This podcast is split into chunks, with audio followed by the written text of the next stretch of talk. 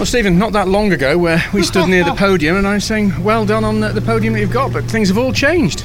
Yeah, all changed. Yeah, commiserations to, to Jake. It, uh, you know, he's got to be feeling it right now. But um, you know, fantastic Team Parker Racing. We've got our first win in the championship, and um, mega, brilliant. it's uh, you know, the car on race day has been fantastic. Like I said earlier, and um, it's just paid dividends. It was it was a tough race, you know, and uh, head down, but yeah, brilliant.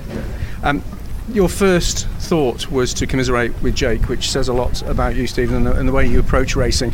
Um, it did get a bit heated uh, after the race, didn't it? And, and that happens in, in events, and uh, when events like that happen in races. Uh, your thoughts?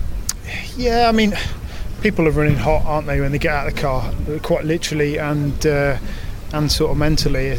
Um, I, I didn't see what happened, so I can't really comment on the incident itself, but you know, if you, if you feel you've been done over, it's quite easy to to sort of spill your emotions out, um, and obviously that's what happened. But you know, I'm sure Jake's been driving very well, and he's he's up there in the championship for that for that car and that team. That you know, that car's not really shown itself for the last few years. So mm. to be to be where he is, he's doing a good job anyway. So he, he might get another chance, um, and you know, it's motorsport. It does happen. So, yeah. and I know you wouldn't want to have, to have, to have won in this way, but that doesn't take away the fact that um, that the result has been amended and changed, and it's fair to see a smile on your face. Yeah, it's fair to go uh, jumping up and down the pit lane like a loony, like we just have. right, we'll set that up.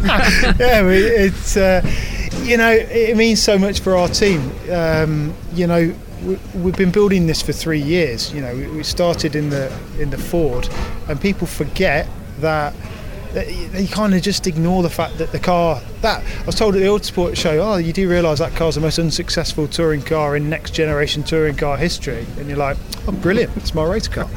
you don't um, need friends like that.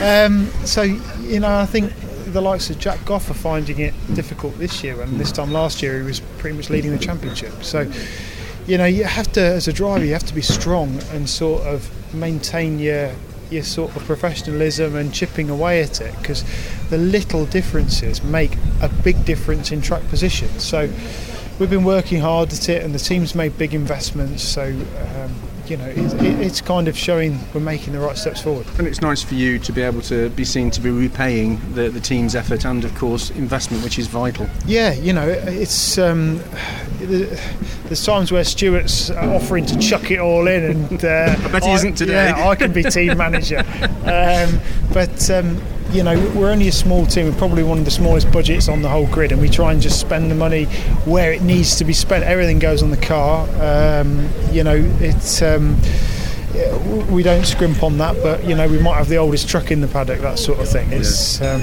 you know the money goes where it has to, and, and the effort is is massive. So thank you to everyone, and I'm sure we can do it on the road before the year's out. So well, enjoy it. Your bags are packed. They're literally in front of you here. You get off. Well done, Steve. You.